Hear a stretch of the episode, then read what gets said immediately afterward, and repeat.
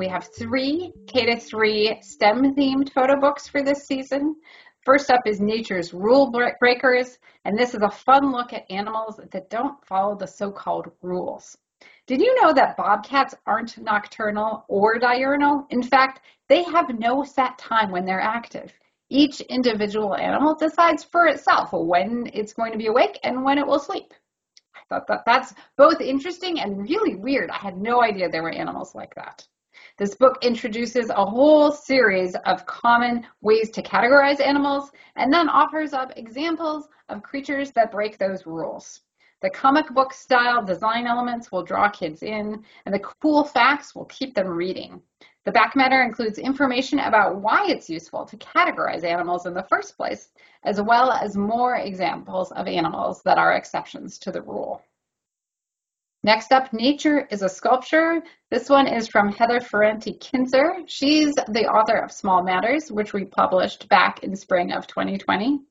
This one is about decidedly bigger matters. Heather's lyrical verse describes how phenomenon like erosion and deposition shape the landscape, and breathtaking photos showcase examples from across the US and throughout the world. Many of the photos are from US national parks, there are also a number of stunning examples from elsewhere around the globe. Back Matter, which was vetted by two consultants, has accessible explanations of how erosion, weathering, and deposition help shape our world. Finally, I want to emphasize that this layout is absolutely gorgeous, and the beautiful photos combined with Heather's lyrical text will draw in readers who might not gravitate toward a more conventional photo book on this topic. Next up, we're, we're back on snow. Um, this one you could pair with uh, The Power of Snow if you wanted. On a Flake-a-Falling Day is from Buffy Silverman and follows in the footsteps of On a Snow Melting Day and On a Gold Blooming Day. This one focuses on closely observing what happens to plants and animals as winter arrives and the snow begins to fall.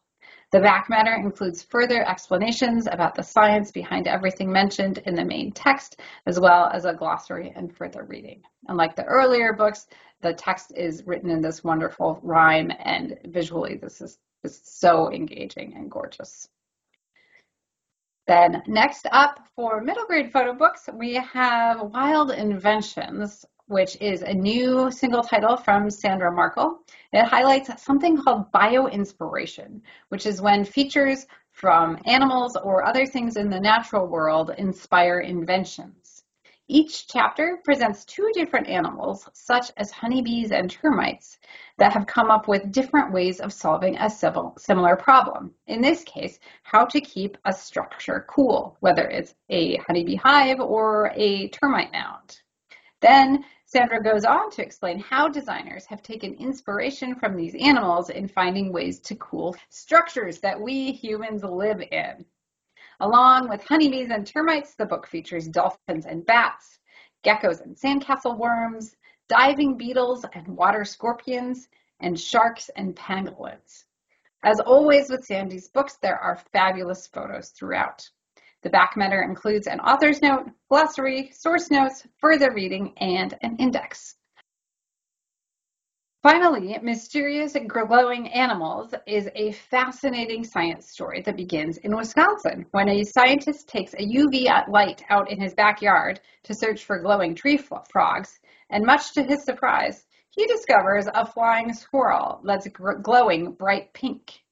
This phenomenon has never before been documented, and it kicked off a scientific investigation into what was happening and why. This is something called biofluorescence, which is not the same as bioluminescence. And this book includes an in-depth explanation of the science behind this. For biofluorescence, you need a UV light to shine on something to make the glow, rather than an animal producing its own glowing chemicals. As the research went on, the scientists discovered more glowing mammals, spring hares that glow bright orange, and duck-billed platypuses that glow bright green.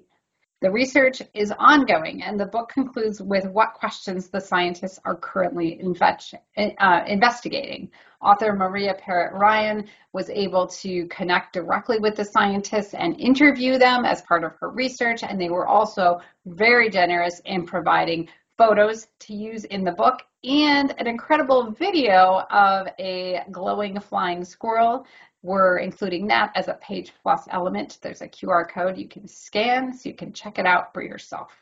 This is a unique and visually striking science book for middle grade readers.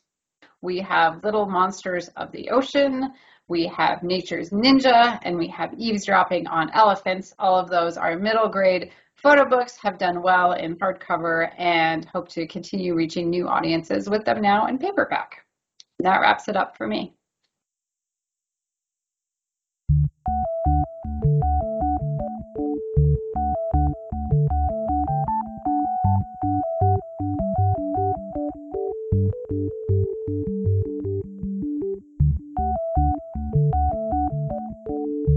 Thank you for listening to the Lerner Podcast. Tune in again next time for more author interviews and the stories behind the books.